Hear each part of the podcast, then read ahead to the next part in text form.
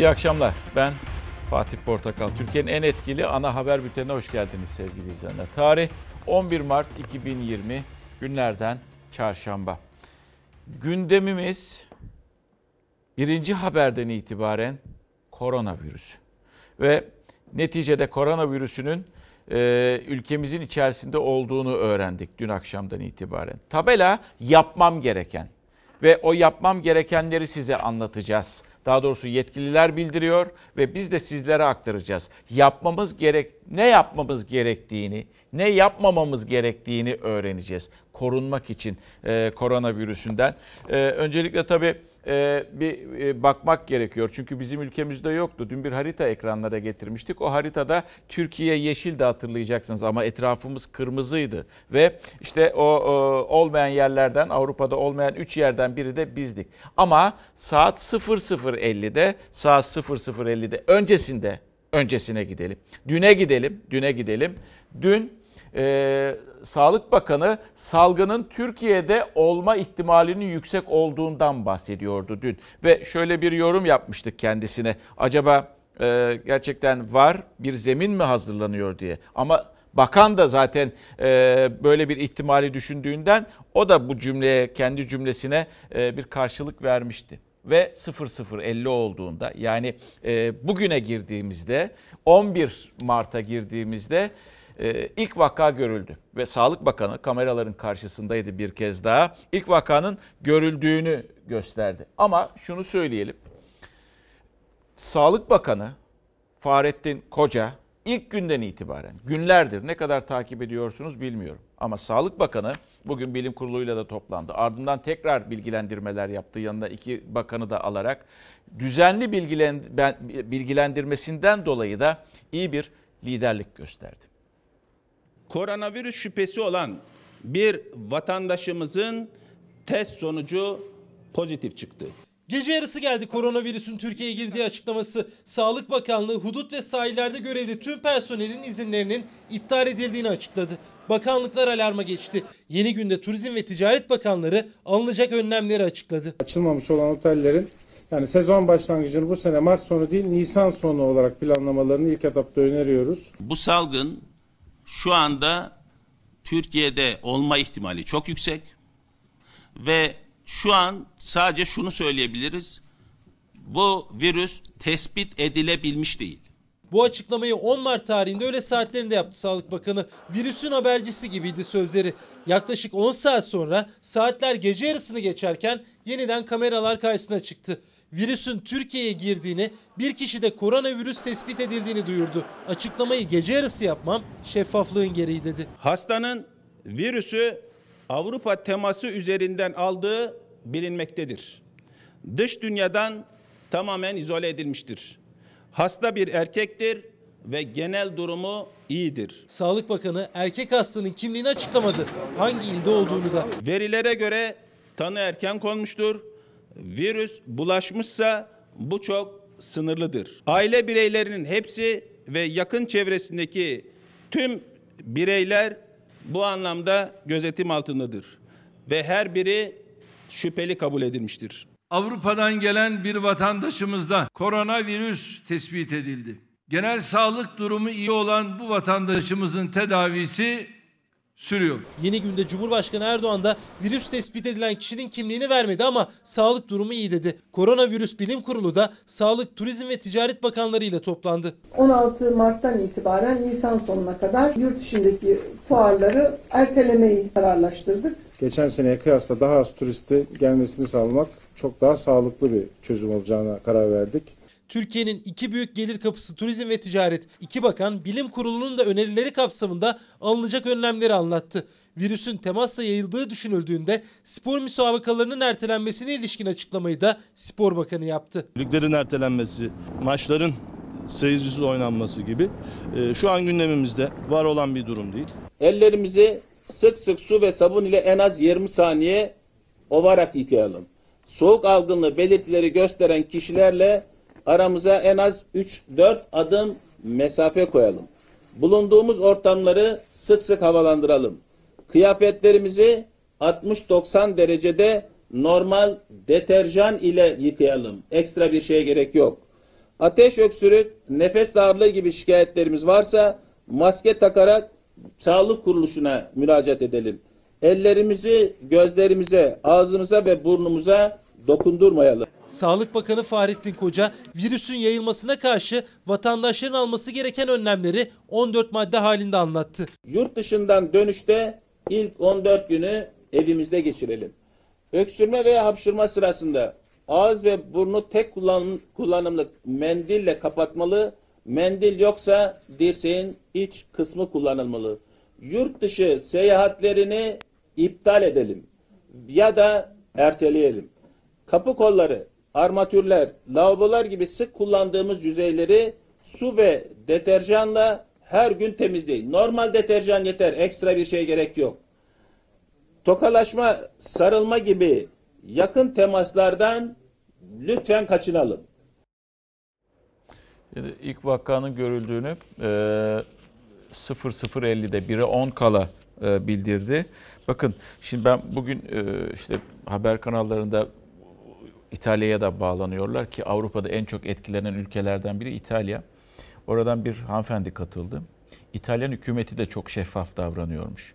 Karşıda konuşan hanımefendi öyle dedi. İtalyan hükümeti dedi e, yani bilgilendirme konusunda, yaşananlar konusunda, halkı sakinleştirme konusunda e, çok şeffaf bilgiler paylaşıyordu. Çok şeffaftılar. Aynı şeffaflığı umarım önümüzdeki günlerde de görürüz. Sağlık Bakanı tarafından e, ki e, bilgilendirmeleri düzenli olarak günlerdir yapıyor. E, halkı yatıştırmaya çalışıyor. Önlemlerin alındığını söylüyor. Süreç diyoruz ya böyle kritik dönemlere. Bu kritik dönemlerde e, bu süreci iyi yönettiğini düşünüyoruz. Umarım e, vatandaşlar da Sağlık Bakanı dediklerine veya sağlıkçıların dediklerine uyarlar. Bugün görüyorsunuz iki bakan yanındaydı. Biri e, Turizm Bakanı, diğeri de Ticaret Bakanı. Tabii en çok merak edilen olaylardan biri e, milli e, e, işte bu şekilde e, birlikte çıktılar ve tabii Milli Eğitim Bakanı da yanında bekliyorduk biz. Çünkü aileler merak ediyor ve e, aileler okullar tatil olacak mı olmayacak mı onu merak ediyor. Bugün telefonlar gerçekten aşağıda da çok geldi. E, okullar tatil olacak mı olmayacak mı bilginiz var mı diye. Şu an için yok. Çünkü Milli Eğitim Bakanı'yla her şu anda bir toplantı sağlanamadı. E, ama önümüzdeki günlerde Bakan Bey diyor ki bu olayın koronavirüsünün seyrine göre bunu da gerçekleştirebiliriz. Çünkü anlık tedbirler de alabiliriz diyor.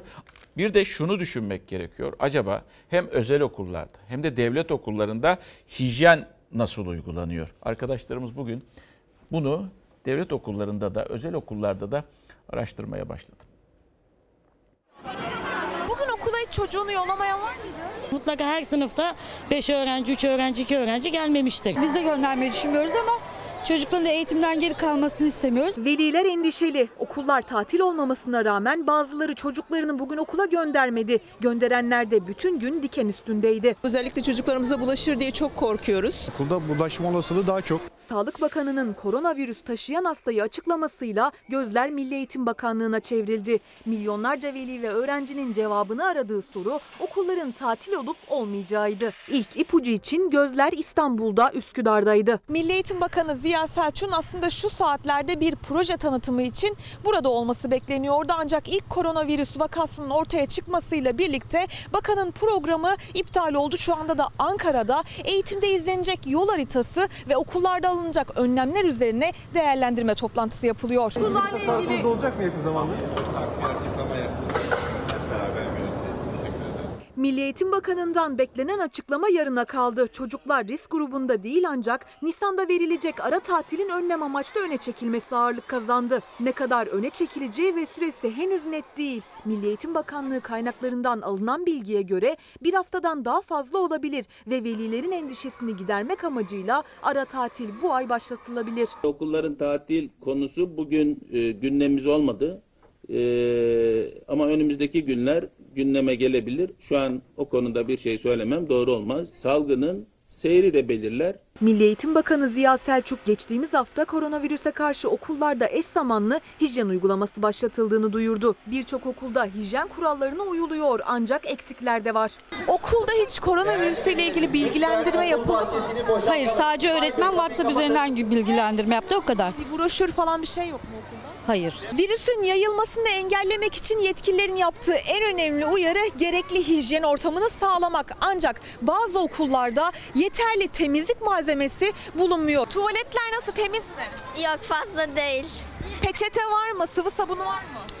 Sıvı sabun var da e, peçete yok. Erkekler tuvaleti nasıl? Erkekler tuvaletinin de aynı. Bu konuda bir talebiniz oldu mu? Tabii ki e, kanalizasyonların tıkandığından sebep e, koyulmadığını söylüyorlar. Yapılan temizliği yeterli bulmayan veliler çözümü kendileri buldu. Dönüşümlü olarak sınıflarda temizliğe başladılar. Haftada bir gün iki veli gidip sıraları çamaşır sularıyla siliyorlar. Okul gezileri de haber duyulur duyulmaz iptal edildi. Bugün belli oldu. Kaç gezi iptal edildi? İki. Yükseköğretim Kurumu da uzman ve akademisyenlerle birlikte öğrenci sayısı ve yabancı uyruklu öğrenci sayısı yüksek olan bazı üniversite rektörleriyle toplantı haline geçti. Alınacak ek tedbirler kararlaştırıldı. Özel üniversitelerin bazıları eğitime ara verildiğini duyurdu. Önlem amaçlı uzaktan eğitime geçildi. Bahçeşehir, Kadir Has Üniversiteleri başı çekti onu söyleyelim. E, 3 Nisan'da e, biliyorsunuz e, yeni bir tatil gelecek öğrenciler için. Belki bahar tatili, belki bir hafta bir süreli. Belki onu öne çekme durumu olabilir. O konuşuluyor. Çünkü e, havaların e, ısınmasıyla birlikte zaten e, e, doktorlar da aynı şeyi söylüyor. Uzman kurulu da aynı şeyi söylüyor. Riskin azalacağını söylüyorlar. Az önce Merve Görgün haberi yaparken vatandaşa soruyor hanımefendiye bilgilendiriliyor musunuz diye okul tarafından. Hayır hoca dedi e, internet üstünden e, bizi bilgilendirdi, çocukları bilgilendiriyor. Biz bugünlerde tabii e, yoğunluğu koronavirüsüne vereceğiz. Ve e, şimdi bu gelişmeleri sizlerle paylaşıyoruz ama aynı zamanda bilgilendirmeler de yapacağız. Mesela bugün var e, nasıl yaşamalıyız? Veya e, veya e, ne, her e, veya her ateş olduğunda gerçekten e, koronavirüsü mü olduk? Çünkü telaşlıyız. Dünya da telaşta. Gayet de normal aslında. Bu bilgilendirmeleri de yapacağız az sonra sizlere. Geldik. Şimdi okulları bitirdik şu an için. Okullarda tatil yok ama seyre göre değişecek. Bakanlık her an için yeni bir karar alabilir. Okullar tatil değil. Bir de insanların bir arada bulunduğu e, yerler var nedir? Toplu taşıma araçları. Bu büyük şehirlerde de var. Birçok şehirde metrodan bahsediyorum. Metrobüsten, otobüslerden, minibüslerden, halk otobüslerinden. İşte oralar da çok çok önemli. Çünkü insan sağlığını tehdit ediyor. Ya bunu tek bir nasıl bir cümleyle özetleyelim diye düşündük. Aslında şu görüntülere baktığınızda aklınıza geliyor hemen oraya yazılacak olan cümlecikte. Türkiye ilaçlanıyor. Tüm tedbirleri aldığınızı görüyorum. Elinizi siliyorsunuz metrobüsten indi. Türkiye'ye de geldi. Korkuyorum kızım 70 yaşındayım. diye hapşırsınlar. Otobüs, tramvay, metro, metrobüs dezenfekte edildi. Vapurda yolculara koronavirüs tedbirleri anlatıldı. İlk vakanın açıklanmasının ardından mega kent mesai gününe tedirgin başladı.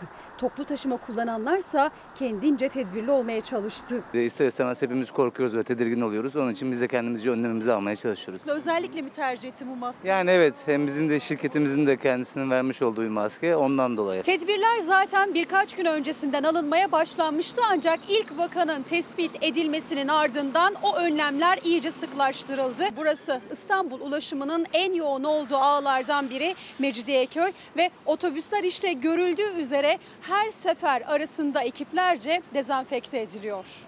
Eldiven aldım yanıma herkesin tutunduğu yerleri tutunmamak için. Yolcular iner inmez ekipler otobüslere biniyor ve özellikle el temasının en yoğun olduğu noktalara ilaç sıkılarak işte o yerler virüslerden arındırılıyor.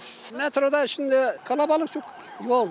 Korkuyoruz yani. Nanoteknoloji kullanılarak bu bir katman oluşturuluyor yüzeylerde. İnsanların sürekli ellerinin değdiği e, ve temas ettikleri yerlerde e, bu katman e, özellikle insan sağlığına zarar olmayan ve alerjik olmayan özellikle. Metrolarda sadece vagonlar değil el temasının olduğu turnikeler ve kart dolum cihazları da temizlendi. Yolcu sayısının en fazla olduğu ulaşım ağlarından biri de metrobüsler. İstanbul Büyükşehir Belediyesi de koronavirüsün yayılmasını önlemek amacıyla İstanbul kartın okutulduğu bu cihazların üzerine dezenfektan cihazları yerleştirildi. Ancak bazı sorumsuzların bu cihazları söktüğü tespit edildi. İnsanlar biraz kendi kendini medenileştirmek bu kadar zor değil ya. Her şeye kendimizden başlayalım. Vapurlardaysa belediye ile ortak çalışan İstanbul gönüllüsü doktorlar hijyen eğitimi verdi, yolcuların sorularını yanıtladı. Şöyle hapşırmayacağız.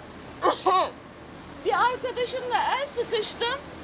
Virüs ikimizin de avuçlarında şimdi. Mümkün olduğu kadar e, kalabalıkların kullandığı... Ortak kullanım alanlarında biraz daha fazla.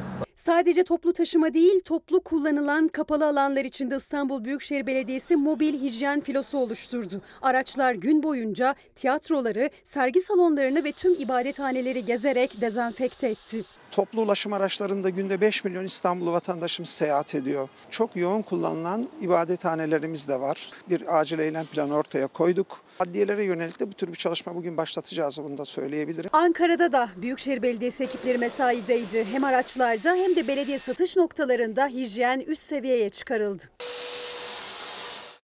Ne gönderileriniz var? Avukat Caner Bey göndermiş. Savaş, deprem, deprem, terör, darbe, şiddet, trafik kazası, iş kazası, uçak kazasını atlattık. Şansa yaşadığımız güzel, güzel ülkemizde bakalım koronavirüs bölümünü geçebilecek miyiz? Geçeceğiz. E, havaların ısınmasıyla birlikte zaten riskin azalacağını da söylüyorlar ve uzun bir müddet sonra bir bakan çıkıp her gün düzenli olarak bilgilendirme yapıyor. Samimi olduğunu düşünüyorum. Eksik bir şey bıraktığını tahmin etmiyorum. Ee, paylaşılması gerekenleri paylaştığını düşünüyorum. Bugün gazeteci arkadaşlarımızın da epey soruları vardı. Verdiği cevapları da dinledim. Bu uzun zamandır görmediğimiz bir şey. Düzenli bilgilendirme. Aslında buna ihtiyacımız var bizim. Ve havalar ısındıkça tabii e, bu azalacak risk. Şimdi az önce Gülşah İnce de soruyor metrodan çıkan hanımefendiye. Hazırlıklısınız diyor. Maske, elde e, eldiven. E, teyze de diyor ki korkuyorum kızım diyor. Çünkü yaş sınırı, e, yaş yaşlıları daha fazla etkiliyor açıkçası. Yaşı ileri olanları etkileme oranı daha fazla. O yüzden 65, 70, 75, 80 ve üstü olanların biraz daha dikkat etmesi ve belli bir süre belki de evden çıkmaması e, daha iyi, daha sağlıklı olur. Sağlık Bakanı da benzer şeyleri söylüyor. Şimdi geldik o bilgilendirmelere. Sadece tabii ki toplu ulaşım araçlarında değiliz. AVM'lere gidiyoruz, havalimanlarına gidiyoruz, alışveriş merkezlerine gidiyoruz, dükkanlara gidiyoruz, iş yerlerine gidiyoruz. Kısacası bir süre daha koronavirüs ülkemize geldiğine göre acaba nasıl yaşamalıyız? Takarken de çıkarırken de sadece ipliklerinden kontrol edeceğiz. Hiç kumaş kısmına dokunmayacağız. E, Eğer biz hastayı izole edersek ortamdaki virüs yükünü azaltmış oluyoruz. Virüsün yayılmaması açısından en kritik yerlerden biri de iş yerleri. Uzmanlar iş yerlerinde alınabilecek o tedbirleri açıkladı. İlk önlem hasta ya da risk taşıyanların evlerinden çalışması. İş yerlerinde alınacak ikinci tedbir ise hijyen. Hasta kişilerin öksürmesi ve e, tıksırmasıyla dışarıya saçtıkları damlacıklar havada asılı kalabiliyor 3 saat kadar. Ne kadar sık havalandırma yaparsak bulunduğumuz kapalı ortamın virüs yükünü o kadar azaltmış oluruz. Havada kalan virüs bir süre sonra yer çekiminin etkisiyle yere yapışıyor. Bu yüzden ikinci önlem iş yerlerinde yer ve yüzey temizliğinin daha sık yapılması. Bunların başındaysa masa ve klavyelerin daha yoğun kısa aralıklarla temizlenmesi geliyor. Ellerimizle dokunduğumuzda bunları ağız ve burun yoluyla kendi vücudumuza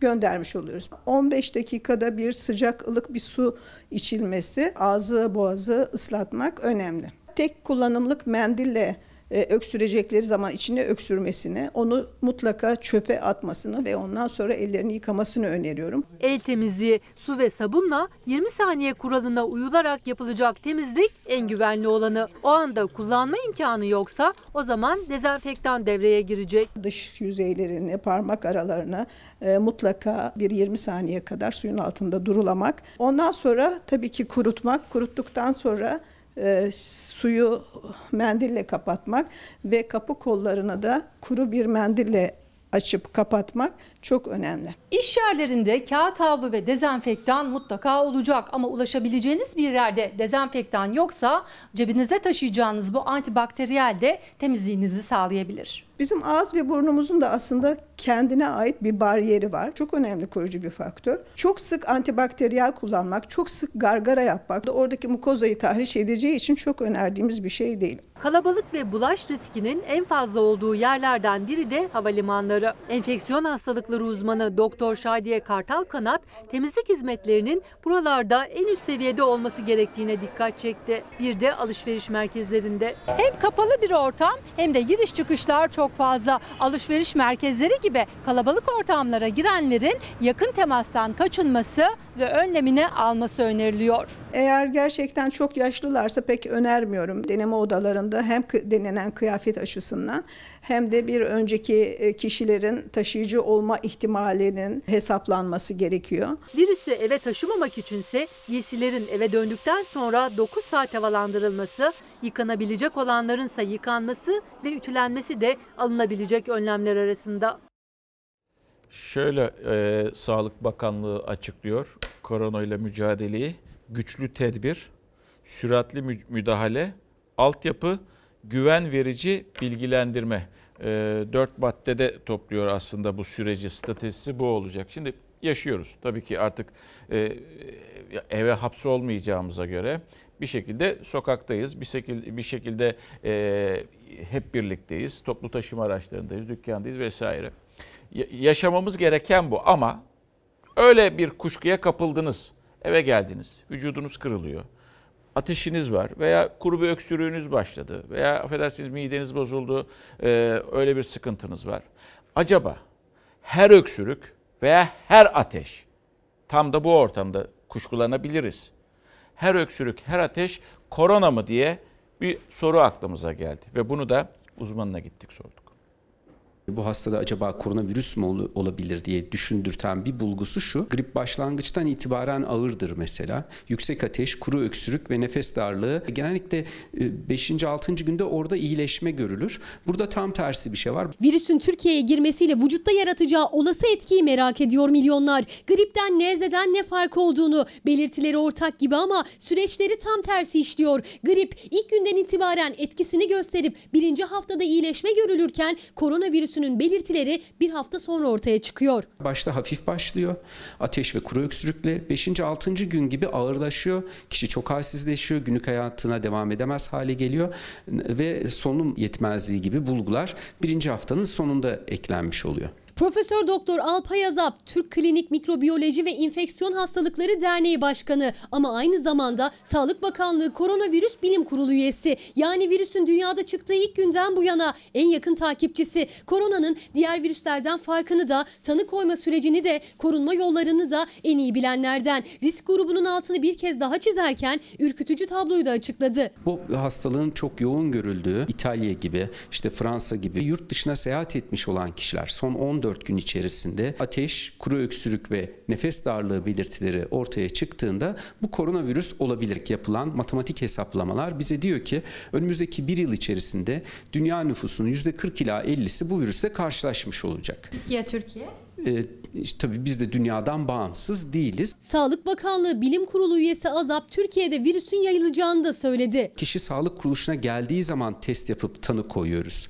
Oysa biz o tanıyı koyduğumuzda o kişi dışarıda zaten bir haftadır günlük hayatına devam ediyor oluyor ve virüs dolayısıyla etrafa saçılmış oluyor. Çocuklarda ve sağlıklı yetişkinlerde koronavirüse her ne kadar büyük tehlike yaratmıyorsa da kronik hastalığı olanlar için risk büyük. Bu yüzden her şikayeti olan hastaya korona testi yapılmıyor ama en ufak belirtisi olan kişinin kendisini karantinaya alması gerekiyor. Ateşle, işte burun akıntısı, öksürükle gelen kişilerin normal e, insanlarda gördüğümüz nezle grip olma olasılığı hala çok yüksek. O yüzden de her böyle gelene test yapmak doğru bir yaklaşım hala değil.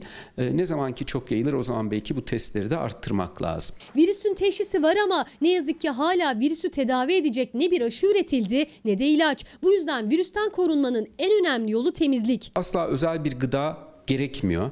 Ne bileyim kelle paça çorbası, sarımsak, dengeli beslenmek e, yeterli. İyi uyumak çok önemli. Bu virüs gerçekten el temizliğiyle e, yayılması önlenebilecek bir virüs.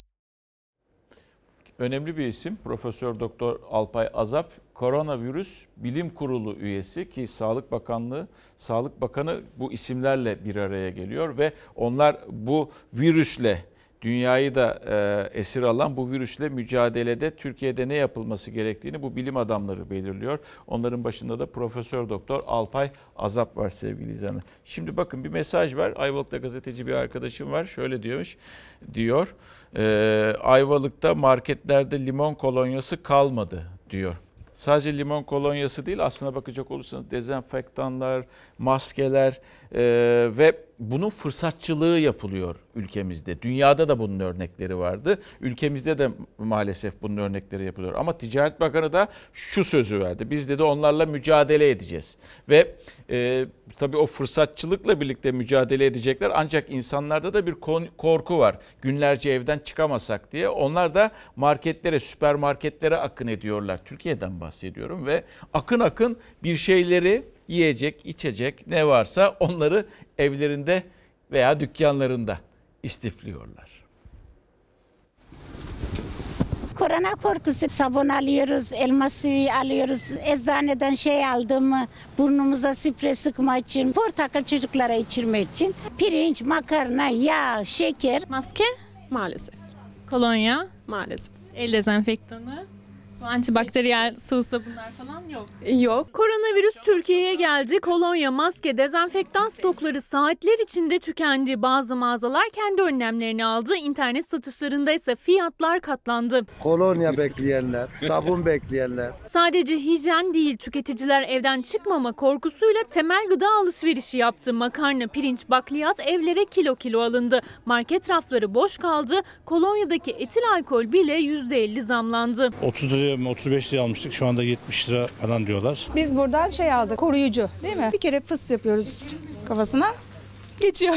Kolonya, maske bunları alabildiniz mi? Yok hayır alamadık. Koronavirüse karşı alınacak tedbirlerin başında hijyen geliyor. Uzmanlar kolonya ve el dezenfektanları kullanılmasını, ellerin sık sık sabunlanmasını öneriyor. Tüketiciler de dün gece yarısı Sağlık Bakanı'nın Türkiye'de koronavirüse rastlandı açıklamasının ardından bu ürünlere yöneldi. Eczanelerde, marketlerde yok satmaya başladı. Dışarıda metrelerce uzanan kuyruk içeride de devam ediyor. Koronavirüsle ilgili gelen ilk açıklamanın ardından vatandaşlar ilk iç kolonyacıların yolunu tuttu. Özellikle de her zaman maske kullanması gereken kanser hastaları zor durumda. İhracat ön izinlerini Sağlık Bakanlığı'nın ön iznine e, verdik. Önceliğimiz halkın bunlara istediği fiyattan, yani normal piyasa fiyatlarına ulaşabilir olması. Maske bulamadım, kolonya bulamadım. Bir de ben kendim kanser hastasıyım. Maske, kolonya, el dezenfektanı dışında en çok talep antibakteriyel sıvı sabunlara. Bu markette de bu sıvı sabundan bu sabahtan itibaren sadece bir tane kaldı. İstediğim fiyata yok bulamadım. Mağazada bulamadığını internette arıyor tüketiciler ama burada da birçok ürün akşamdan sabaha tükendi. Kalanların ise fiyatı katlandı. Bu el dezenfektanının fiyatı Şubat ayında 30 liraydı. Dün akşam saatlerinde 104 lira oldu. Bugün öğlene kadarsa fiyatı 279 liraya çıktı. İnanılmaz derecede bir artış var. Maskeler önceden sanırım 0.50 TL civarıydı. Şu an 3 lira, 4 lira. Ticaret Bakanlığı fahiş fiyatlarla ilgili işlem yapılacağını, şikayetlerin kendilerine iletilmesini istedi. Gıda ürünlerinde de fahiş fiyatların başladığını görüyoruz. Biz onlarla ilgili de gereğini yapacağız. Fiyatları kimse kontrol etmiyor ki. Bir telaşlı. Tüketiciler sadece hijyen değil gıda ürünlerini de stokluyor. Marketlerin reyonları daha günün ilk saatlerinde boş kaldı. Neden bu kadar çok şey aldınız? Korktuk canım benim hastalık için. Aldık eşim de götürdü birazını. Birazını götürdük kalan bu. İki kere döndü. Ben de götüremedim de bekliyorum burada. Ya hiç acımayacaksınız böyle fırsatçılara ve basacaksınız cezayı. Hatta ruhsat iptaline kadar. Sen çünkü vatandaşı kandırıyorsun. Bu zor günde vatandaşı sen de zora sokuyorsun deyip e, kan emicilik yapıyorsun. Kan emicilik yapıyorsun deyip cezayı basacaksınız. Gerekirse çalışma ruhsatını bile iptal edebileceksiniz. Toplum sağlığından bahsediyoruz çünkü. Dünyayı ilgilendiren bir olaydan bahsediyoruz. Dünya teyakkuzda. Türkiye'de teyakkuzda. Ama yapılmaması gereken insanız ama yap, yapıyoruz. Doğamız gereği neticede. Korkuyoruz da yapacak bir şey yok. Korktuğumuz zaman panikliyoruz da. Ama işte korku evet olabilir ama paniklememek gerekiyor. Uzmanlar bunu da söylüyor. Paniklemeyin. Dünyayı saran salgında iyi haberler peş peşe geldi. Çin'de hastalığın yayılma hızı yavaşladı. İran hastalığa ilacın bulunduğunu duyurdu. Dünyayı saran yeni tip koronavirüs Covid-19'un ilk görüldüğü ülke Çin'de umut verici gelişmeler yaşanıyor. Virüse yakalanan 103 yaşındaki bir kadın 6 günlük tedavinin ardından hastalığı yendi.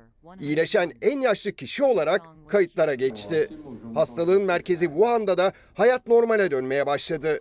Devlet başkanı kenti ziyarete giderken hükümet bazı şirketlere yeniden çalışma izni verdi. Salgının vurduğu ülkelerden İran'da Bakanlar Kurulu maskeli toplandı. Toplantıya başkanlık eden Cumhurbaşkanı Ruhani'nin maske takmaması dikkat çekti.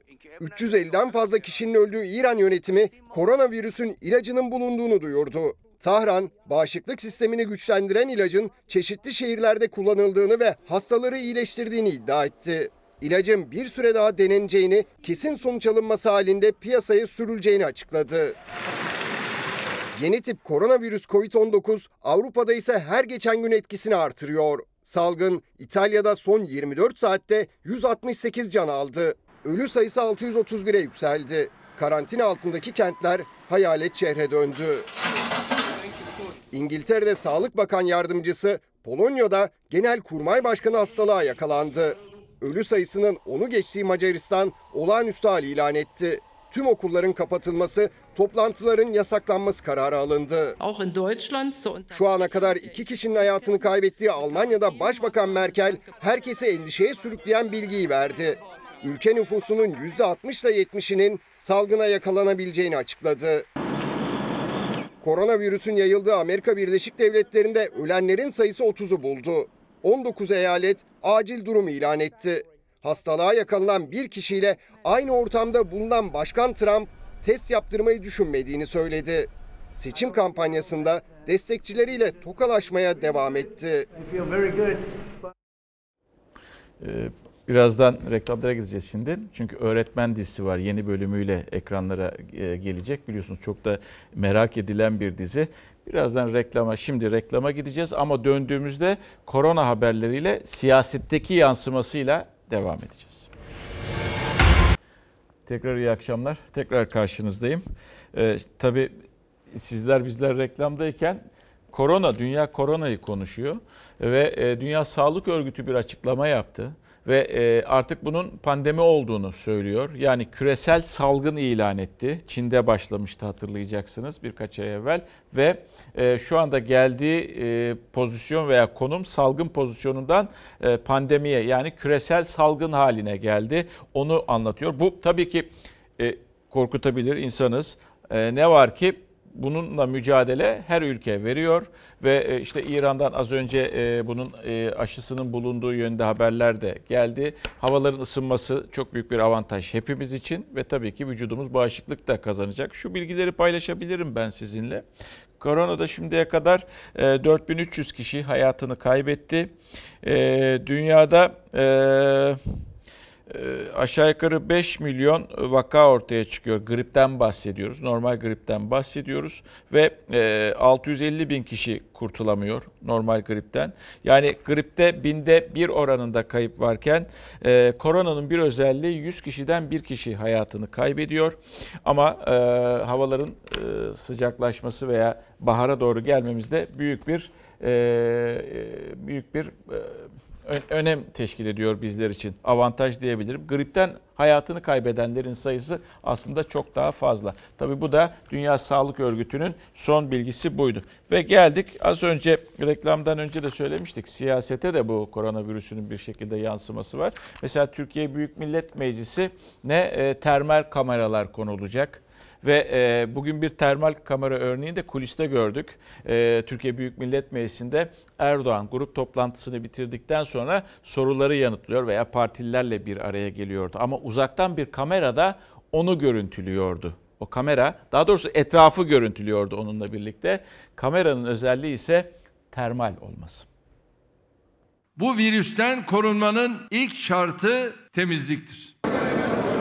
Cumhurbaşkanı Erdoğan vatandaşları koronavirüse karşı uyarırken etrafındaki partililer de tek tek termal kamerayla izlendi. Cumhurbaşkanı Erdoğan'a termal kameralı koronavirüs koruması dikkat çekti. Erdoğan'ın da AK Partili isimlerin kimseyle tokalaşmaması da.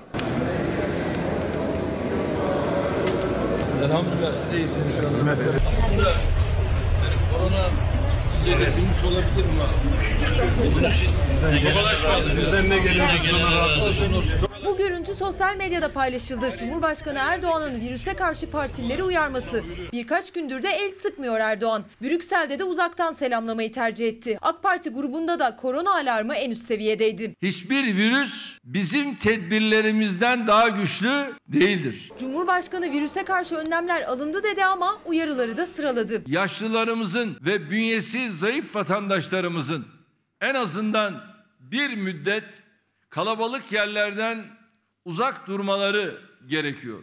AK Parti grubu da her zamanki gibi kalabalıktı. Cumhurbaşkanının kuliste etrafı da kimseyle tokalaşmasa da risk her zaman var. Sağlık ekibi de farkında. Bu yüzden korona korumasına alındı Erdoğan termal kamerayla. Cumhurbaşkanı Erdoğan'a koronavirüs önlemi için termal kamera getirildi ve mecliste yanına gelen herkes termal kamerayla kontrol altında. Kaç metreye ayarlı? Şu anda 4 metreye ayarlı. Şimdiye kadar hiçbir tespit ettiğiniz bir şey oldu mu Yok, meclis hayır. çatısı altında? Cumhurbaşkanının çevresinde metrelik mesafede kim varsa vücut sıcaklığını ölçüyor termal kamera. Yüksek ateşi tespit edip müdahale edilmesini sağlıyor. Termal kamerada olabilir ama e, bu ziyaretçi giriş ile ilgili sınırlamalar olduğu takdirde belki ona e, ihtiyaç da kalmayabilir. Partilerimizin grup başkanlarıyla e, görüşeceğim. Türkiye Büyük Millet Meclisi'nin girişlerine de termal kamera yerleştirilecek. Meclisin ziyaretçilere kapatılması da seçenekler arasında. alınacak her türlü önlemede Cumhuriyet Halk Partisi olumlu katkı vermeye hazırdır. Koronadan bahsediyoruz, sağlıktan bahsediyoruz. Birkaç gündür de e, sağlıkçılar atama bekliyorlar ve bunu sosyal medyada da seslerini duyurmaya çalışıyorlar. E, e, biz de seslerini duyurmaya çalışalım, en azından katkı sağlayalım. 2018-2020 arasında 29 bin atama olmuş ve 620 bin kişi Yanlış duymadınız. 620 bin kişi atama bekliyor şu anda. Sağlık Bakanlığı'na, hükümete de bunu iletiniz diyorlar. Geldik siyasete bakacağız. Siyasette tabii biliyorsunuz dün itibariyle grup toplantılarında e, muhalefet liderleri konuşuyordu. Ve iktidar partisi bir süredir e, grup toplantısını çarşambaya aldı. Çarşamba günü bugün Recep Tayyip Erdoğan partili cumhurbaşkanı kendi grubundaydı. Türkiye Büyük Millet Meclisi'nde partililerine seslendi. Tabii öncelikle Rusya'da e, pardon Suriye ve Rusya'da mesajlar vardı da o mesajlar ne derece gerçekçi bilemiyorum. Mesela eğer dedi bu geçici ateşkes devam etmezse daha sert tedbirlerle gideriz dedi. Soru işaretleriyle dolu bir e, cümleydi aslında benim için. Ha bu arada e, iç siyasete de mesajları vardı. Bay Kemal eğer istersen seni de oraya gönderebiliriz ama gidemez gidemezsin diye de ekledi. Gözlem noktalarından bahsediyordu Suriye'nin içerisindeki. Aslında bence doğru bir cümle değildi. Yanlış bir cümleydi. CHP'den çünkü hemen bir cevap geldi. Ee, Bay Kemal Bay Kemal diye başlamış cümleye ee, CHP e, yetkilisi Engin Altay'da. Bay Kemal gözlem noktalarına gitmeye hazır. Sen gidebilir misin diye sordu. Şimdi mesele bu geçici ateşkesi kalıcı ateşkes haline dönüştürmektir. Suriye gözlem noktalarının gerisine çekilmeyecek. 12 gözlem noktamız şu anda var mı? Var. Bay Kemal bunu da öğren. Eğer arzu edersen seni de oraya gönderebiliriz. Bay Kemal hazır.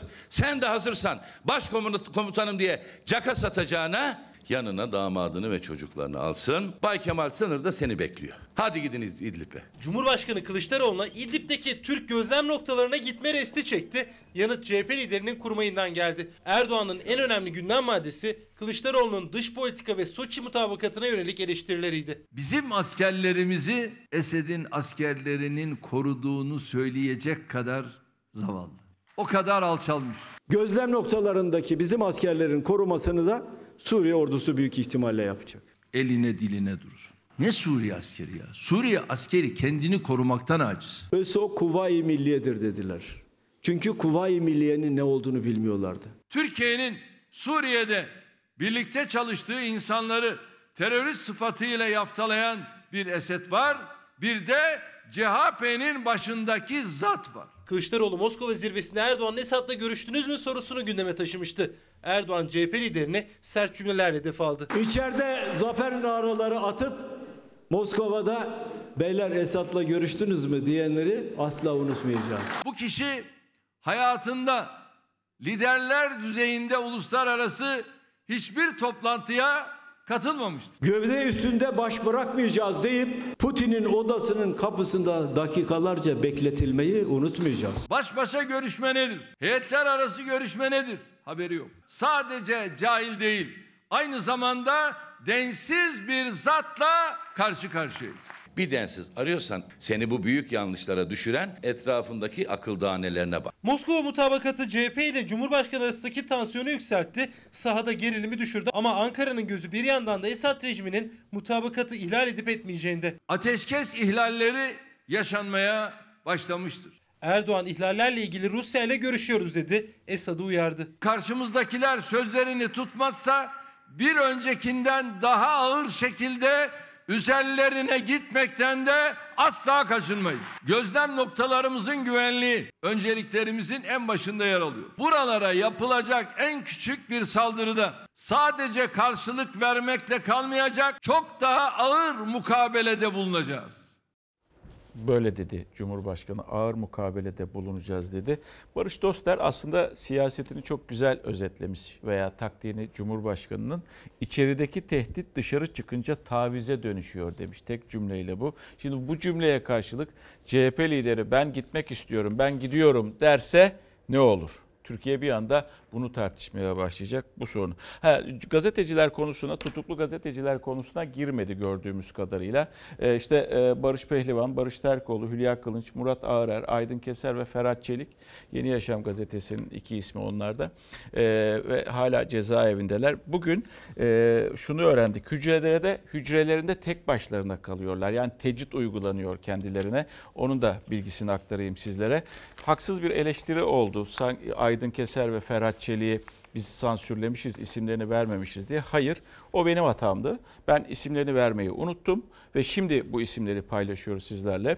O haksız eleştire veya sansür kavramına da e, en azından bu şekilde cevap vermiş olalım.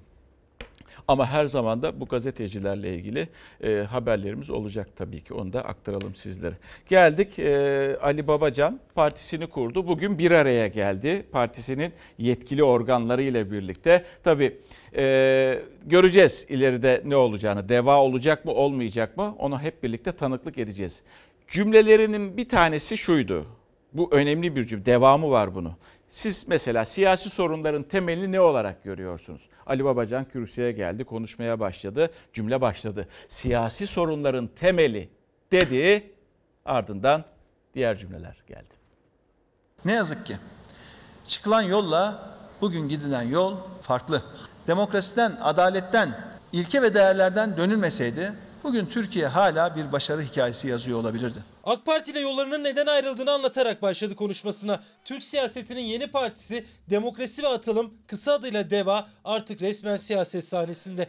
Genel Başkanı AK Parti'nin eski ekonomi kurmayı Ali Babacan. Türkiye için demokrasi zamanı geldi. Atılım zamanı geldi. Derdinize ortak arıyorsanız biz DEVA'yız. Logosu su damlası içinde yükselen bir filiz. AK Partili eski bakanlardan Sadullah Ergin, Nihat Ergün, Selma Aliye Kavaf kurucular arasında. Mevcut tek vekil AK Parti'den istifa eden Mustafa Yeneroğlu. Babacan partinin kurulmasına destek verip salona gelmeyenlere de seslendi. Ülkede şartlar biraz daha normal olsaydı katkı veren, destek veren görüşleriyle arkadaşlarımızın hepsi açıkça burada olsaydı. Ama biz onları anlıyoruz. Gönüller bizimle beraber onu biliyoruz.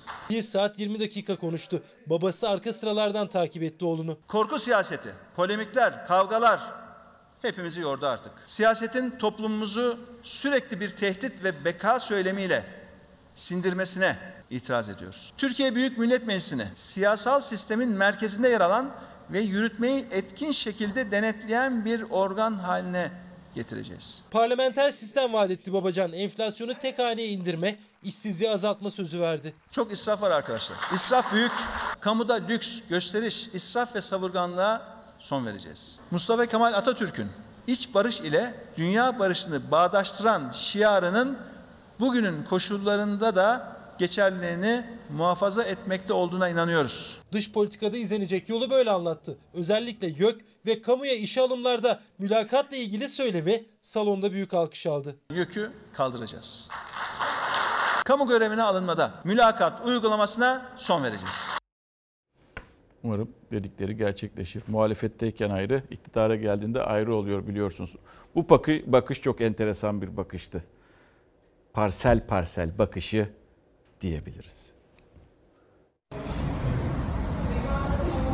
10 saniyelik görüntü, bakışlar, mimikler gerilimi anlatmaya yetidi arttı. Arınç Gökçek karşılaşmasını o gerilimi CHP'de gündemine aldı. Kendi aralarında sonra çıkar çatışması nedeniyle birbirlerine düşmanca bakmaya başlamış insanlar da var.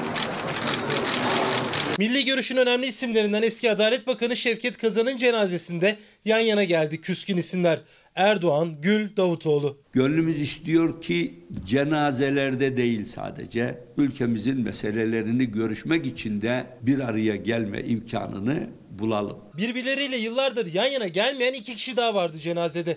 Melih Gökçek ve Bülent Arınç. Bu yapıya Ankara'yı parsel parsel satmıştı. İçimizdeki fitnecilere imkan verme. Onları helak et ya Rabbi. Bülent Arınç, Melih Gökçek'i Büyükşehir Belediye Başkanı olduğu dönemde Ankara'yı FETÖ'ye parsel parsel satmakla suçladı.